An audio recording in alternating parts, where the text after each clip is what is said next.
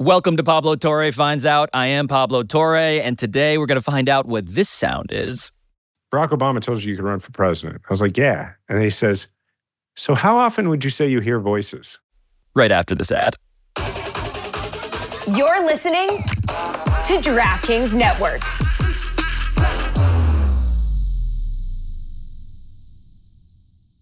Our kids have said to us since we moved to Minnesota, we are far more active than we've ever been anywhere else we've ever lived.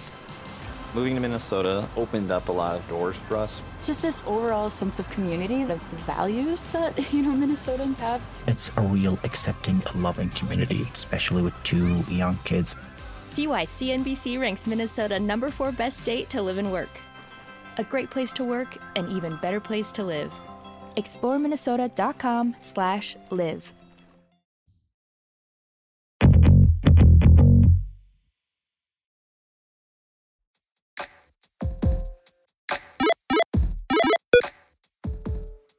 So, this is not going to be a very special episode of Pablo Torre Finds Out, like, you know, we're an old sitcom from the 80s or something, where today we're going to learn an important lesson about drugs or AIDS or hitchhiking, you know, or whatever, which is a little tricky. Because last week, the biggest story in American sports, the Super Bowl, became this. Mass shooting at the Kansas City Super Bowl victory parade has left one person dead and nearly two dozen people with gunshot wounds. The rapid gunfire sent thousands of panicked fans running for their lives.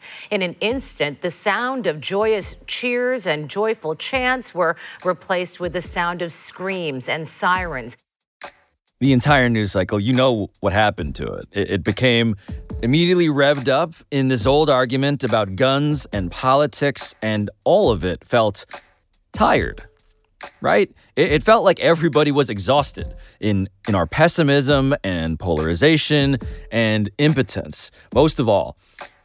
But when I took a minute to just think about the overlap between Kansas City and guns and sports, what I realized is that I really wanted to hear from one specific person, a guy with a truly incomparable political trajectory and life story. Because the first time I ever saw Jason Kander was back in 2016 when he was running for US Senate in Missouri and he was assembling an assault rifle blindfolded. I'm Jason Kander, and Senator Blunt has been attacking me on guns. Well, in the Army, I learned how to use and respect my rifle. In Afghanistan, I'd volunteer to be an extra gun in a convoy of unarmored SUVs. And in the state legislature, I supported Second Amendment rights. I also believe in background checks so that terrorists can't get their hands on one of these. I approve this message because I'd like to see Senator Blunt do this. In 2016, the NRA was uh, relentlessly attacking me on the airwaves in Missouri um, because I had an F rating with the NRA. And I, I ended up cutting this ad that is an argument for gun safety measures. So in the ad, while I'm making the argument, I'm blindfolded and I'm assembling a rifle at the same time.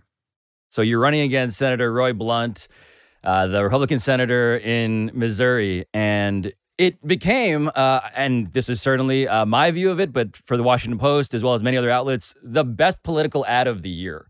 And I'm curious as to why you remember it being so effective.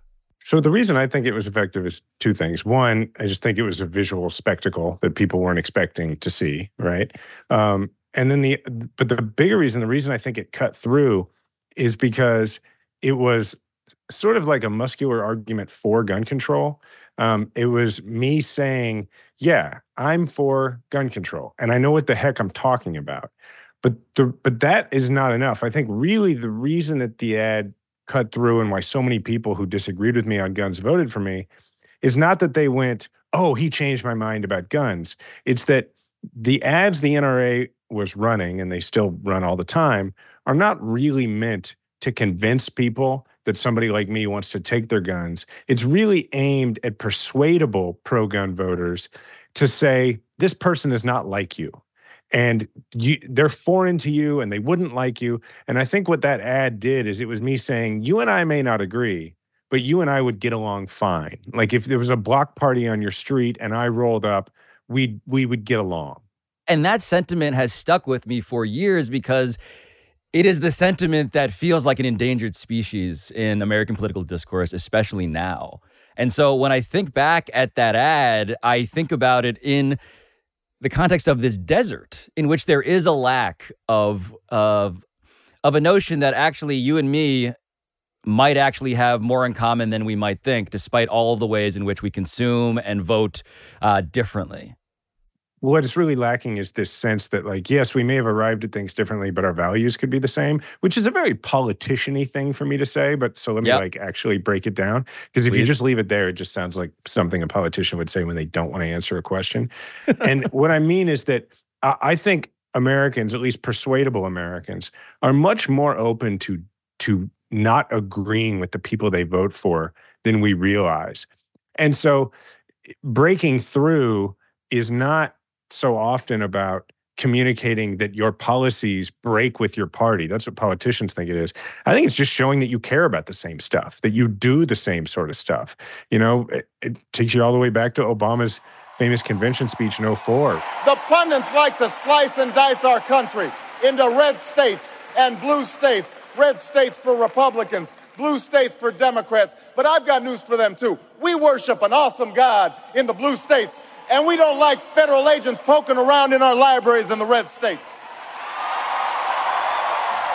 We coach Little League in the blue states. And yes, we've got some gay friends in the red states. We got some gay friends in the red states, and we coach Little League in the blue states. It, it's that sort of commonality that it's very, very hard to communicate in this day and age.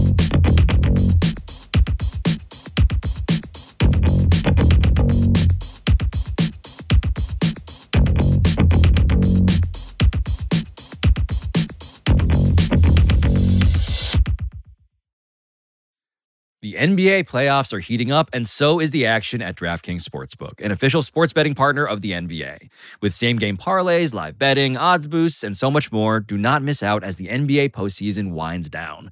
DraftKings has you covered with lines on just about everything you can think of.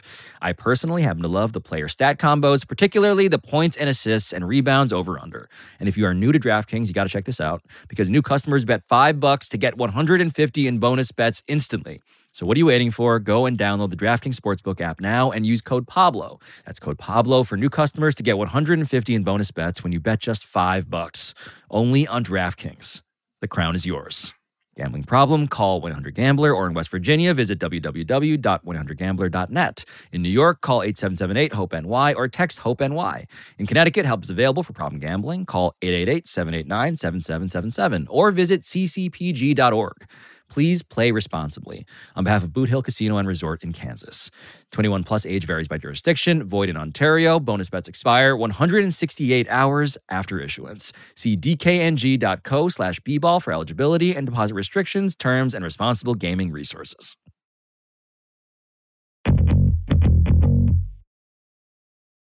Tomorrow I'm going to start thinking about what we do to try and get back in the game. Not me, not me, but what we as a generation do, because this is a generation that is capable of greatness and is a numerous generation and it has a lot of work left to do.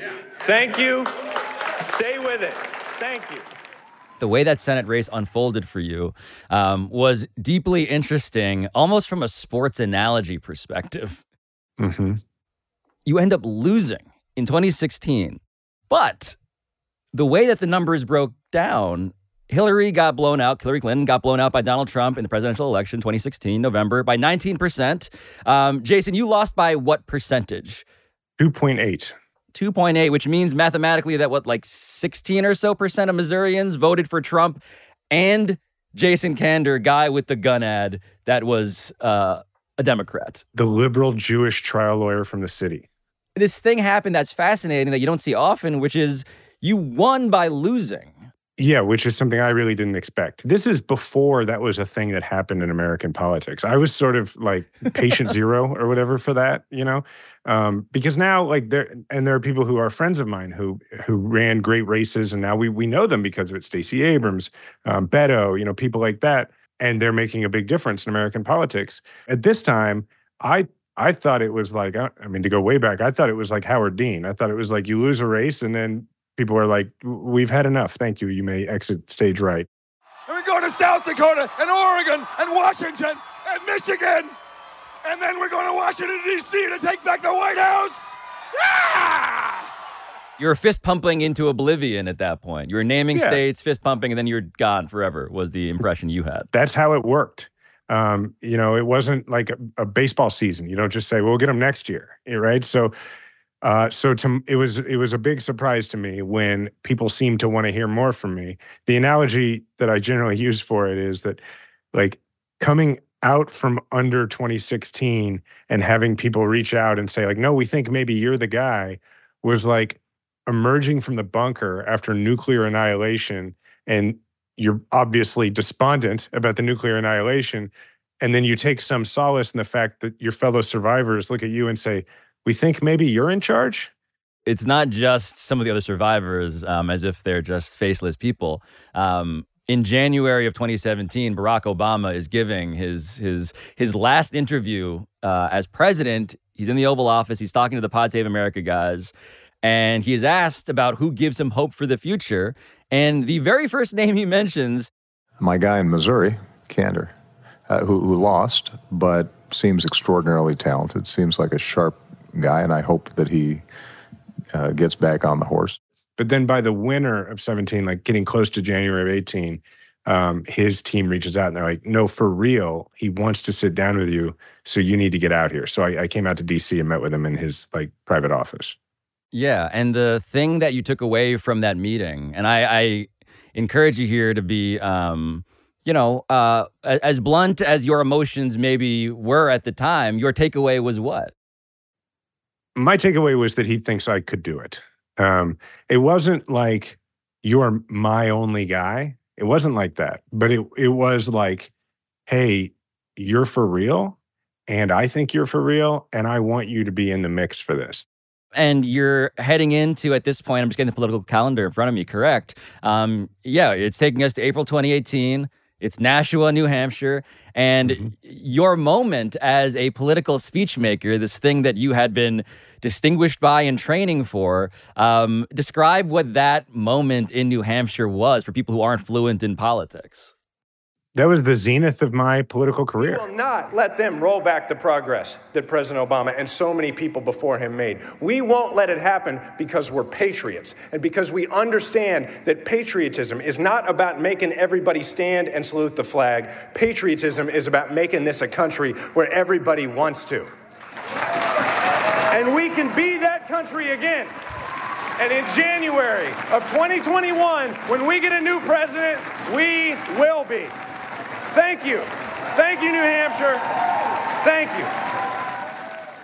So it was it was very clearly the this is the audition. Like if you nail, I mean, it was on national television. If you count C-SPAN Road to the White House as national television, I mean, it it, it was Yes. one of those things. It was the speech where legally you're not yet allowed to say, and that's why I'm running for president. But you say everything else, and it's your audition, and it went very well, and it was very clear that it went very well.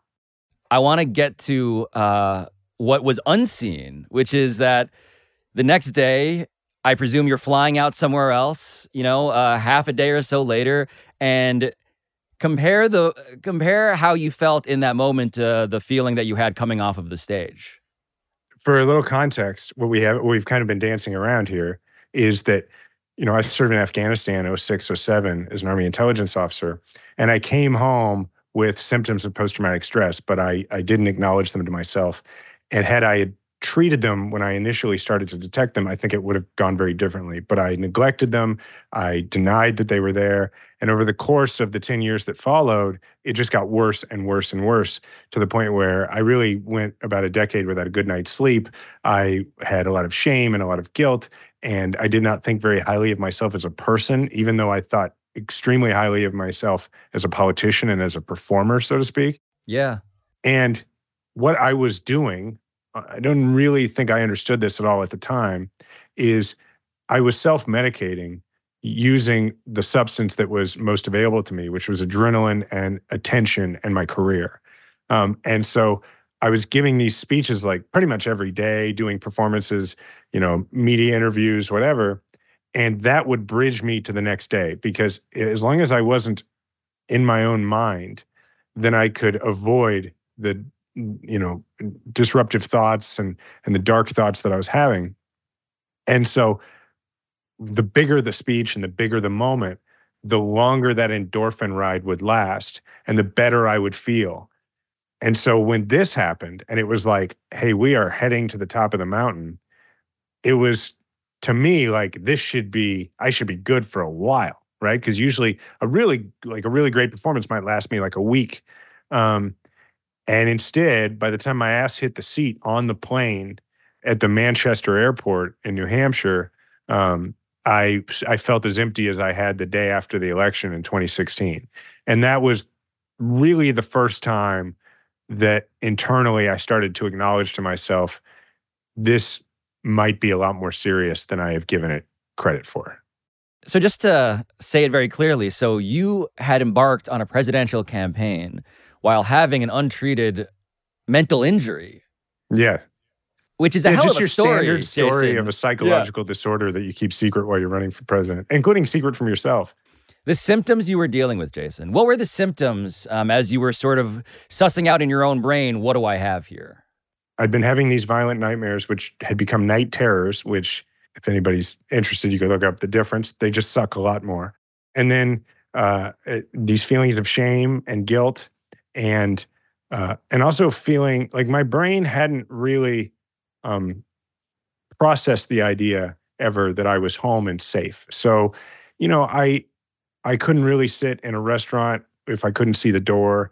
When I had been Secretary of State, my staff, because they didn't know me before I went to Afghanistan, they just understood, well, the boss doesn't like it when people sit behind him in a meeting. You know, people just had gotten used to these things around me. And so I was having all these symptoms, uh, hypervigilance, meaning I felt like I was in danger all the time, um, and just stress. I mean, that's why they call it post traumatic stress. And so the the acknowledgement to yourself that this is PTSD, that post traumatic stress disorder, is is your um, is going to be your story too. How does that how does that finally um, sink in with you? The first thing I realized was I didn't think that I had it in me to make it, you know, the distance in a presidential campaign. And I just mean like physically. I was exhausted. I mean, I, I really, because of nightmares that I had, um, PTSD nightmares, I, did, I just had gone 10 years without sleeping and it was getting worse.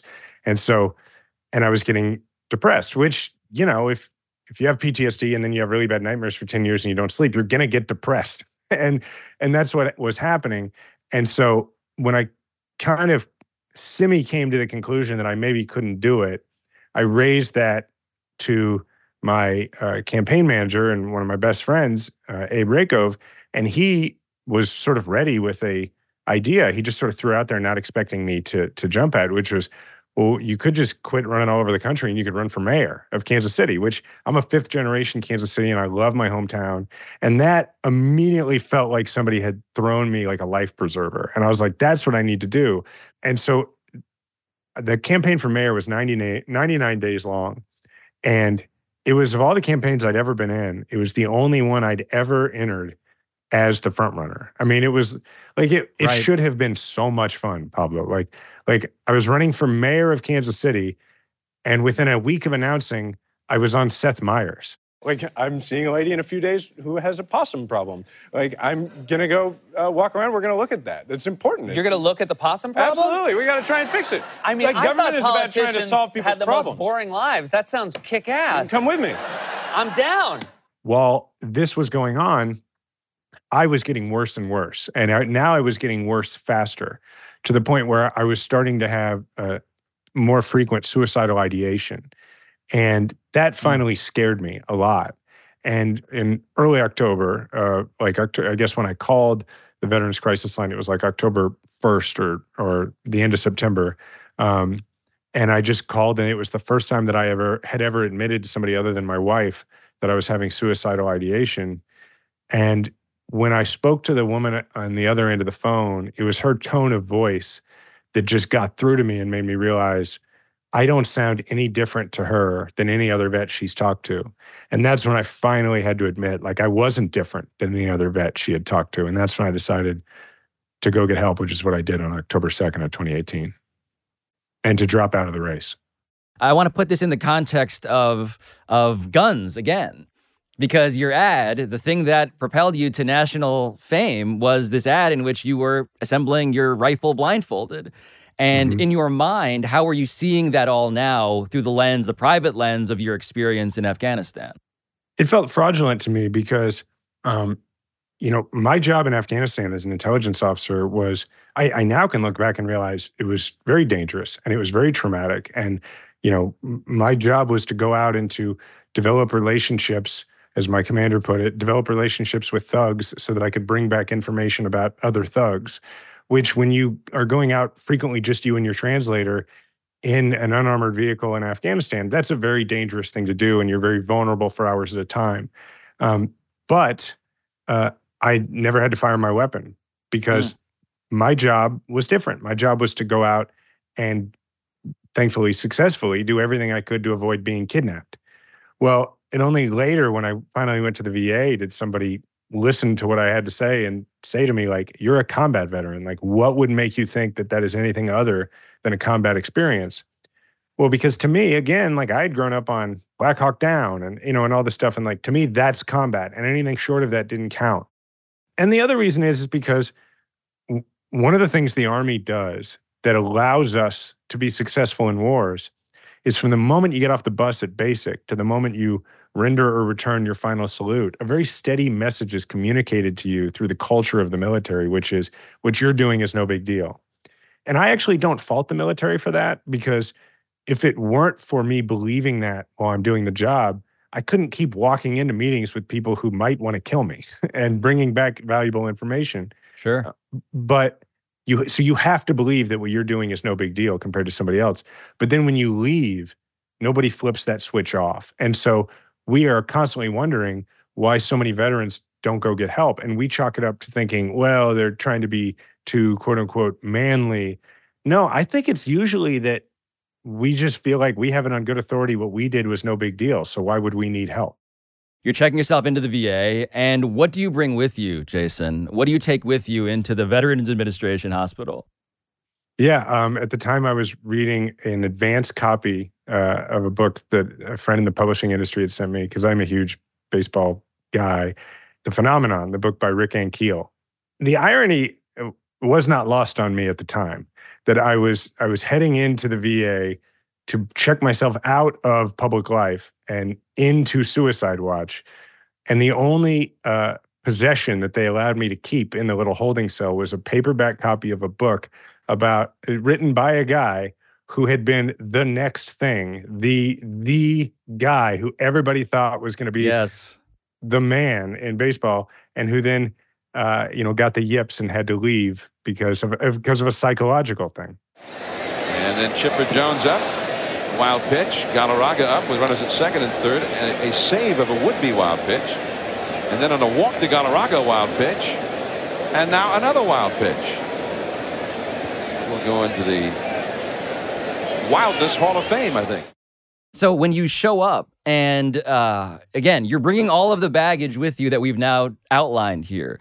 You've talked to Obama, you've gotten in front of America and given these speeches. And so when you are now um, sitting down for your official questionnaire, um, in which you're going to tell the truth for the first time, uh, how does that go? So usually when I would walk around town and people would recognize me or at least do like double takes, it was somewhat gratifying, right? Empowering maybe. Um, when you are being checked into suicide watch at the psych ward at the VA, it is more like mortifying because nobody's like asking for selfies. They're professionals, but you can, you know, you know, you can tell when someone has recognized you and they kind of do that extra look. And so it was embarrassing. And then this resident comes in, resident uh, on duty, the psych resident, and it was pretty apparent within the first minute or two that he didn't know who I was. He was from out of town and didn't recognize me at all. And that was like really freeing and, and a big relief. So we talked for like 30 minutes and I lay out all these symptoms for him. And he's about ready to actually let me go. And he just sort of offhandedly asks, he says, By the way, do you have like a particularly stressful job or something? And I say, Well, I'm in politics. And he's like, What does that mean? And I just kind of gave him a very short version. I said, Well, you know, I was going to run for president and then I decided to run for mayor, but I'm going to call that off tomorrow. I want to come here and get help. And that threw him. And he's like, President of what? Now, remember, he's looking at a guy who's on suicide watch who's not even wearing his own clothes. Like I'm I'm in scrubs that are several sizes too big, sitting on a stainless steel bed, like hugging my knees, and explaining, yeah, it's not a big deal. I was a presidential candidate. And he's and, but it doesn't occur to me. So I'm like, of the United States. And so he, we have a little back and forth, and he's like, Who told you you could run for president? And now I have gone from really relieved that this dude doesn't recognize me to kind of irritated that he doesn't believe me. So, somewhat arrogantly, I say, I don't know what to tell you, man. I spent like an hour and a half just me and Obama in his office, and he seemed to think it was a pretty good idea. And so he takes this in for a second and he says, Barack Obama told you you could run for president. I was like, yeah. And he says, so how often would you say you hear voices? so that was my first day at the VA.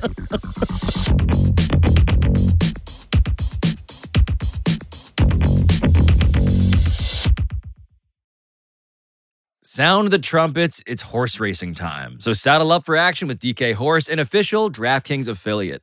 Right now, new customers who download the DK Horse app can get a 100% deposit bonus up to $250. So just deposit $25 or more and complete the playthrough requirement. Wager on your favorite horses, then watch the races live right in the app. Download the DK Horse app now. New customers can get a 100% deposit bonus up to $250 when they opt in with code PTFO only on the DK Horse app. Gambling problem? Call 1 800 Gambler 18 plus 21 plus in certain states to open or access an account and a resident of a state where DK Horse is available. Eligibility restrictions apply. Void where prohibited. One per new customer. Match calculated on first deposit up to a maximum of $250. Deposit requires two time playthrough of settled wagers within 168 hours. Bonus released in $25 increments. Deposit and eligibility restrictions apply. See terms at dkhorse.com.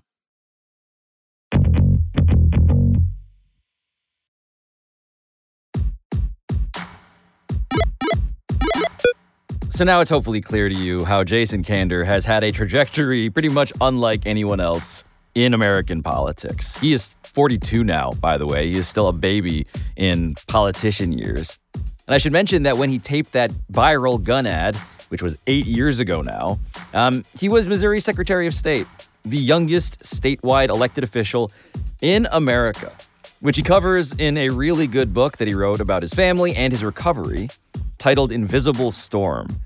And if you read that or if you just talk to Jason, what becomes clear too is that he is very different from me, at least, in a very significant way. Because Jason Kander is a gun guy. He still is. Which is why what I wanted to find out here today is what he specifically sees as a realistic, optimistic way forward without any political spin or bullshit on what I consider to be a uniquely American problem. My relationship to guns start as a kid. My dad was a cop here in Kansas City, so I grew up. We would go shoot pistols. Um, I, I, never really went hunting. Most people around here they they grew up hunting. I didn't. I grew up shooting pistols with my dad, and um, and my dad taught me how to handle a gun, and and you know he taught me those things and and how to respect it. And so it was a cultural. And plus, like everybody I knew, uh, their dads owned like a rifle and they went hunting and all that. Um, so it's just it's part of the culture here. And then and then I went into the military, and I learned, as I said in that ad, how to respect my rifle, how to how to show the proper respect for it as a tool. And so my perspective often on this, when I look at things like assault weapons, for instance, is that is a tool that's meant for a specific thing. I, and now I'm, you know, look, I'm not going to get into a whole thing where I, I, lecture whoever's listening about it's a weapon of war and all that. Um, I've done that plenty, and I still feel that way. But I also look. I work. I work at a place where, um, as you mentioned, I I work at a national organization focused on, on veterans. So I work with a lot of fellow combat vets, and I live here and work here in Kansas City. So there's all sorts of political views among the leadership of the place where where I, I work. And a lot of them are very pro gun. I mean, there's an AR 15 hanging on the wall at the place where I work. Mm. And so when I look at the debate as it exists right now in this country over guns, what I see is a very successful effort by gun makers to pit people like yourself who have a view that is the same view I have uh, about gun policy, but who don't have a familiarity with guns against my neighbors. And that's that's the divide that works politically. If they can make people, if they can make my neighbor, who I know owns guns, um, and is an enthusiast a, a bit, if they can make him feel like you are out to get him and that you and he have nothing in common, well, then they have divided and conquered. But to me, the real thing that's going on in this country is not between people who want gun safety and people who own guns. It should be between everyday Americans, whether they love guns or not, and the gun companies that are making enormous profits without having to have any responsibility for the danger of the product they create. And Yes. that's what prompted me this last week to start talking a lot about the Protection of Lawful Commerce and Arms Act, PLACA. Yeah. And so for people who don't know PLACA, um, I'm doing this episode because I want people to know about it. Because it helps explain why it is that guns, not just from a cultural perspective, but from a legal liability perspective, have have been given this halo of protection in a codified um, federal way. Yeah, to understand it, we got to go back a little bit to the 90s, where there started to be a bunch of successful lawsuits at the local level um, against gun makers. Um, if people want like a cultural touch point to think of in this, they can think of the Grisham book that became the movie Runaway Jury, which was about a lawsuit against a gun company. Because at the time the book was written, that was happening a lot and the gun companies were losing. The analogy to think of for this is tobacco. The big breakthrough in tobacco litigation was when juries were presented with evidence that the gun companies actually had the science to know about the carcinogenic levels in cigarettes and weren't doing anything to change their product or to you know make people aware of it. So what was happening is you were increasingly having these lawsuits that were saying, "Hey, juries were saying, hey, um, you took absolutely to the gun maker or the gun seller, you took absolutely no precautions whatsoever or did any checks about who you were selling to or what their purpose was for using it. And juries started holding gun companies liable and responsible for that. And what most industries, tobacco included, you know, several others, uh, think about when tires on on Ford Explorers were blowing up. Yes, the auto over. industry. Yeah, trucking, the trucking industry, when um, juries started saying you're not requiring your truckers sleep enough, and as a result, there's accidents happening. What other industries in America do over the last 200 plus years, when they are exposed to this kind of liability, is they reform their corporate practices. They change their product. They make it safer. They do things to avoid liability. It's why when you see disclaimers on things, people make jokes. Oh, a lawyer wrote that.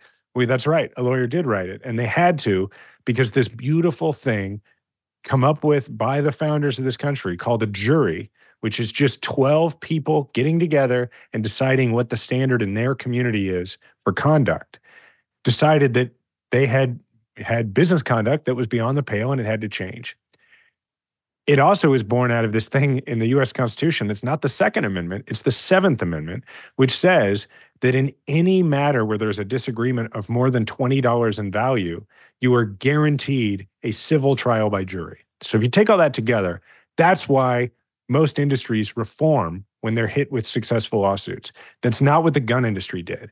The gun industry used their political power to go to Congress and get PLACA passed in 2005. It was supported by Republicans and Democrats, not across the board, but there were some Democrats. It was signed by George W. Bush.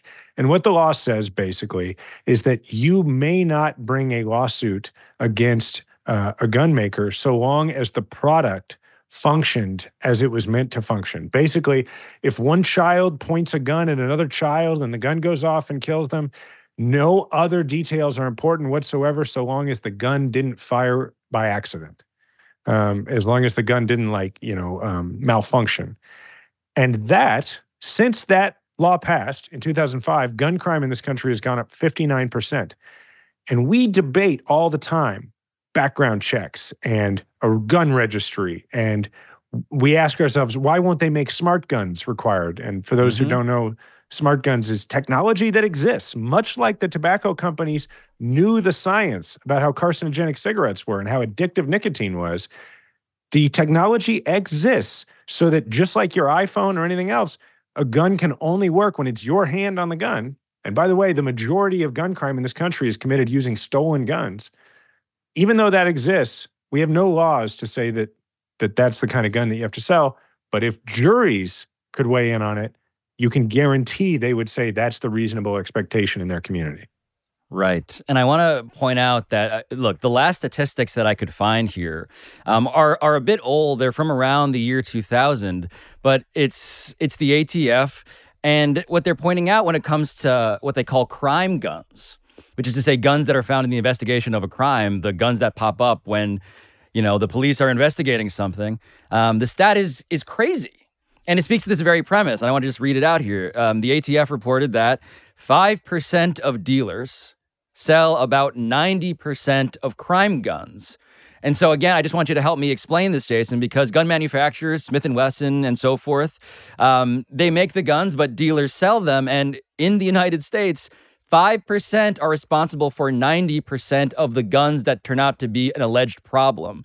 And so the question then becomes how do we then put pressure on the gun manufacturers to not sell to that 5%? If PLACA had never been passed, we wouldn't have to, you and I wouldn't have to even talk about it because there would have already been lawsuits by victims of gun crime against gun manufacturers to say, hey, you know who you were selling, who you were allowing to sell your gun. You knew it and you did it anyway. And that does not meet the standard of care. And and that's where things were headed. Um, but instead, they created this liability shield that also acts as a morality shield. They no longer have to have any moral responsibility whatsoever. Right. And I just want to spell out further um, when it comes to the ATF, which is again the Bureau of Alcohol, Tobacco, and Firearms. Um, the most recent data from 2022, what they point out in terms of like, well, the ATF federal bodies are looking into all of this stuff, aren't they? Aren't they investigating and and checking on on the dealers and the manufacturers? Well, it turns out that statistically speaking, um, in 2022, the ATF they only inspected about 7,300 dealers, which is nine percent of those who are allowed by law to to sell guns. And so basically what they point out here, this is their own statistics, a gun dealer could expect to be inspected once every 10 years. And by comparison, federal regulators of elevators and restaurants, they require inspections 5 to 10 times more frequently.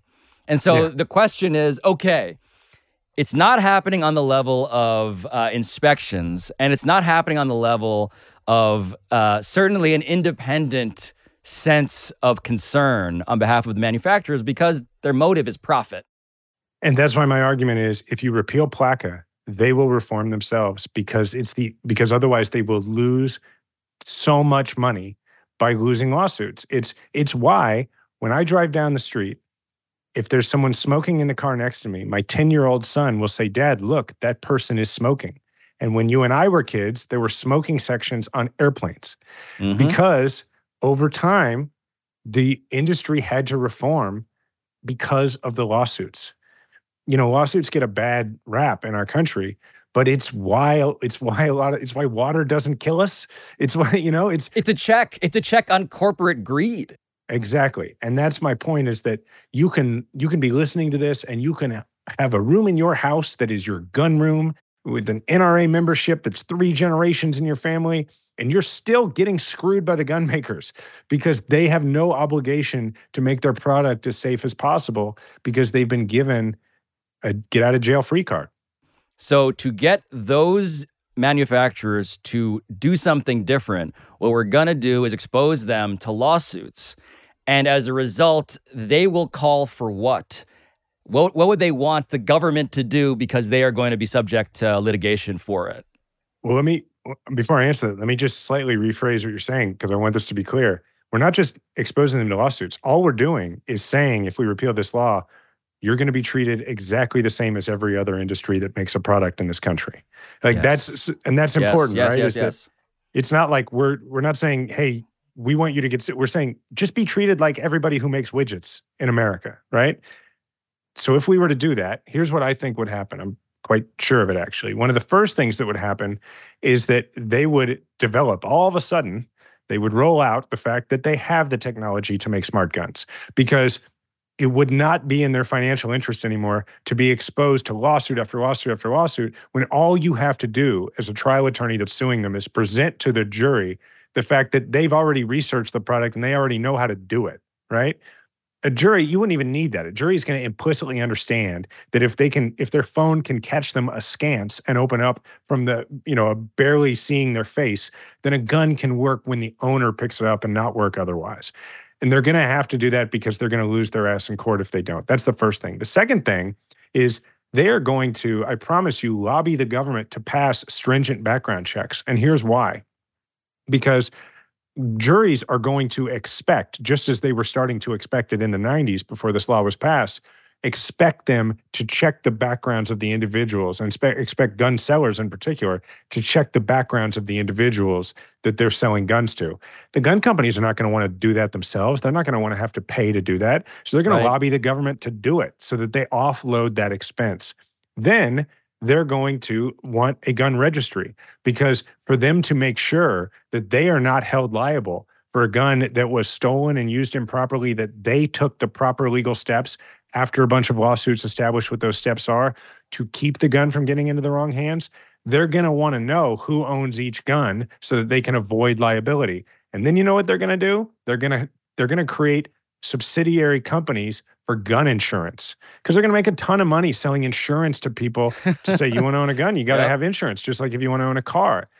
And now you have a market that doesn't reward pushing as many guns out into the population unchecked as possible, but instead rewards doing it in a way that is much safer.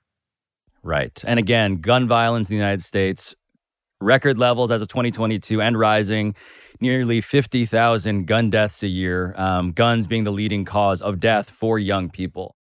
And Mhm. so, what you're talking about here, as a gun guy yourself, so to speak, is a way to let's not talk about taking guns away from anybody, right? You're talking about something different to avoid actually what is, and I'll use this word meaning, meaningfully, although no pun intended, uh, a very triggering feeling of, oh no, they're coming for what I already have.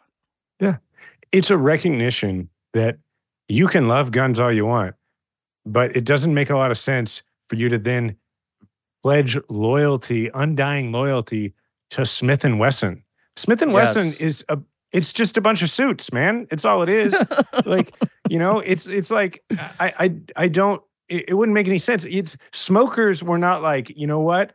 I'm just a Brown and Williamson guy. I'm just an RJ Reynolds guy. Yeah, Like, I got my Joe Camel back tattoo because I love cigarettes so much. Exactly. Like you can keep being a, a hobbyist, a shooter, a hunter. You can even be a self defense extremist. Sure. But you can do all those things and want the people who make products in America to make them as safely as possible and to actually be held to the same legal standards as everybody else who makes things in America. Right. And so I want to point out that last year, um, the Sandy Hook families had a pretty notable win when it came to figuring out, again, what are the angles that we can attack PLACA using? And so they used, uh, I think it was local Connecticut law against marketing guns to children. And that was due to, again, complicated. Uh, legalese that I won't uh, sort of explain in full here, that was a way to get to PLACA. Like, oh, there was also a conflict with local law. And so that was a win in Connecticut. It's important to note, though, right, that because it was a local, because it was a state law and therefore a state lawsuit, it also, to some degree, uh, mitigates the amount of damage that can be sustained by the gun maker as a result, as opposed to a lawsuit that can have federal reach, right? Mm. And there are 30 states with their own version of PLACA. So Giffords, among other things, is working to repeal as many of those state level laws as possible. Yeah, yeah. And the other thing um, that had just happened uh, late last month uh, in January, which was uh, the Mexican government suing gun manufacturers because it turns out that a consequence of having many uh, of a super, super majority of crime guns flooding into uh, the world from these irresponsible gun dealers is that they wind up in Mexico and that they end up fueling the drug trade. And a lot of the, again, it's just, of course, the thing that many people on the other side of this issue are complaining about otherwise, you know, uh, cartels and violence, it's happening because of the very thing we are talking about here. How do you put clamps on the irresponsibility of gun dealers? And so the Mexican government sued the gun manufacturers in the United States, and they just won an appeals court victory that said actually that can proceed because PLACA does not apply the same way to the Mexican government as it does, of course, in the United States and its citizenry and businesses. I think it's really important to point out that for all the talk we have in this country about all the things that are coming across the border, fentanyl and everything else, what the Mexican government is saying is, hey, man, we have like real gun control here. And like the people who have guns here, for the most part, absent your laws in the United States, would just be like law enforcement and the military. But now the cartels are getting tons of guns because they're coming across the border the other way because of the loose gun laws in the United States and because the gun makers are selling knowing that they're selling to uh, sellers who are who are going to the cartels. Right. And so, how do you again create a responsibility or a, or a worry? Um, you you you kill PLACA, and some of that stuff um, might actually follow. Let's point out that the result of that is likely to be that a lot of gun makers are going to say it's not worth it, and they're going to hopefully this is what the Mexican government's wanting to do. They're going to stop selling to the gun maker to the gun sellers who are selling to the cartels. That's why the Mexican government Yes. is doing it, and that's the point.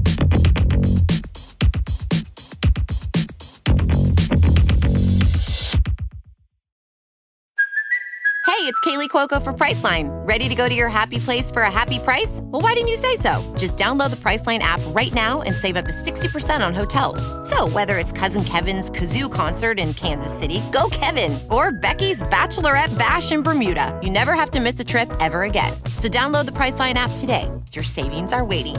Go to your happy place for a happy price. Go to your happy price, Priceline.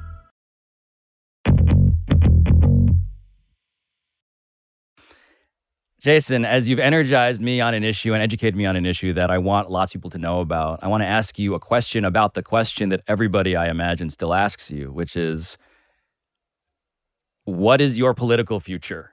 Because I know this is the thing that you have struggled with the most psychologically, in a sense. Um, but how do you answer that when I am not the only person to hear you talk and be like, hey, so what are you up to um, maybe this fall?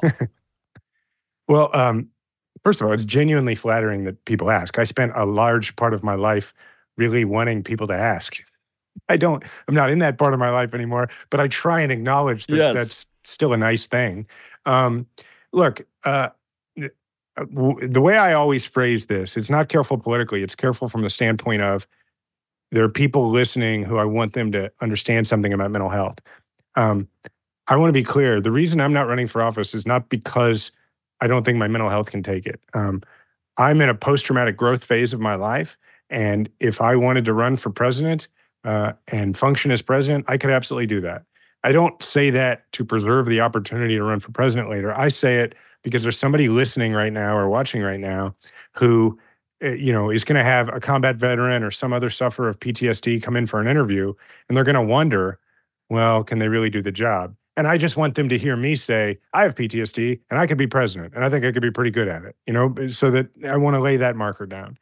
The answer to the question is um, the reason that I have no interest right now, and I don't mean right now like in the way politicians say, I'm not thinking about that right now when they are only thinking about that.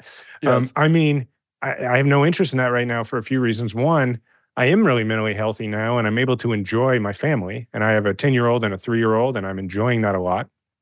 And the other thing is, I just don't know why I would, because in the last few years since I dropped out of public life, I have been able to build villages of tiny houses around the country for homeless veterans and been able to help be and be a part through Veterans Community Project. People can go to vcp.org to find out more uh, of of uh, actually trying to bring a lot of my fellow vets home, and I, and I know I'm making a difference in their life. And then I got involved, sort of accidentally, because I was trying to get my translator's family out of Afghanistan in in rescuing folks uh, or helping rescue folks out of the country, started an organization that has now gotten over 2,100 Afghan allies who were facing brutal Taliban retribution out of the country. And when I look back at the 10 years I spent in politics, I never did anything that even remotely rivaled the difference that I've made in the world out of politics.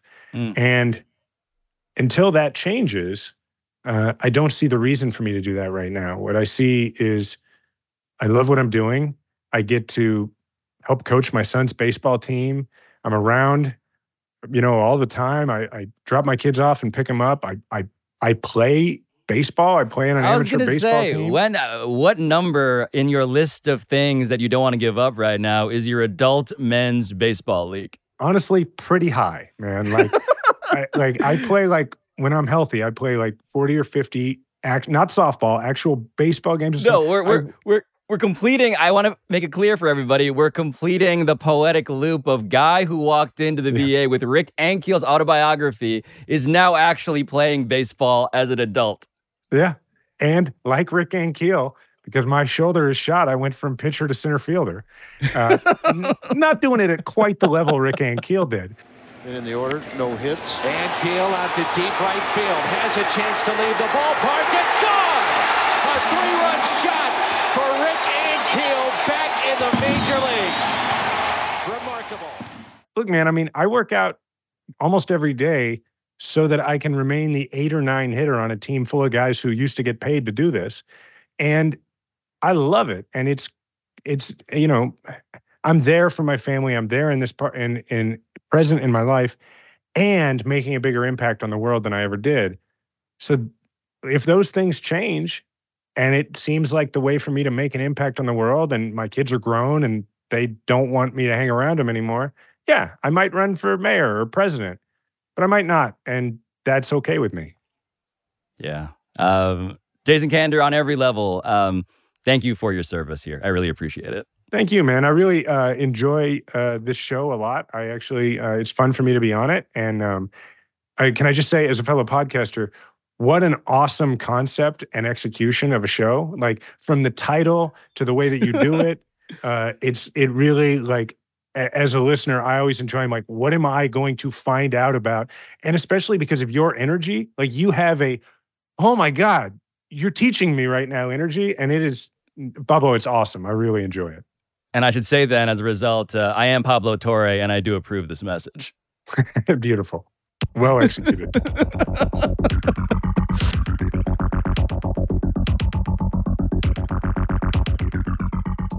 But I do need to thank my campaign staff because it does take a village to run Pablo Torre finds out. And that village is full of people like Michael Antonucci, Ryan Cortez, Sam Daywig, Juan Galindo, Patrick Kim, Neely Lohman, Rachel Miller Howard, Ethan Schreier, Carl Scott, Matt Sullivan, Chris Tuminello, and Juliet Warren. Our studio engineering is by RG Systems. Our post production by NGW Post. Our theme song is from John Bravo, as always.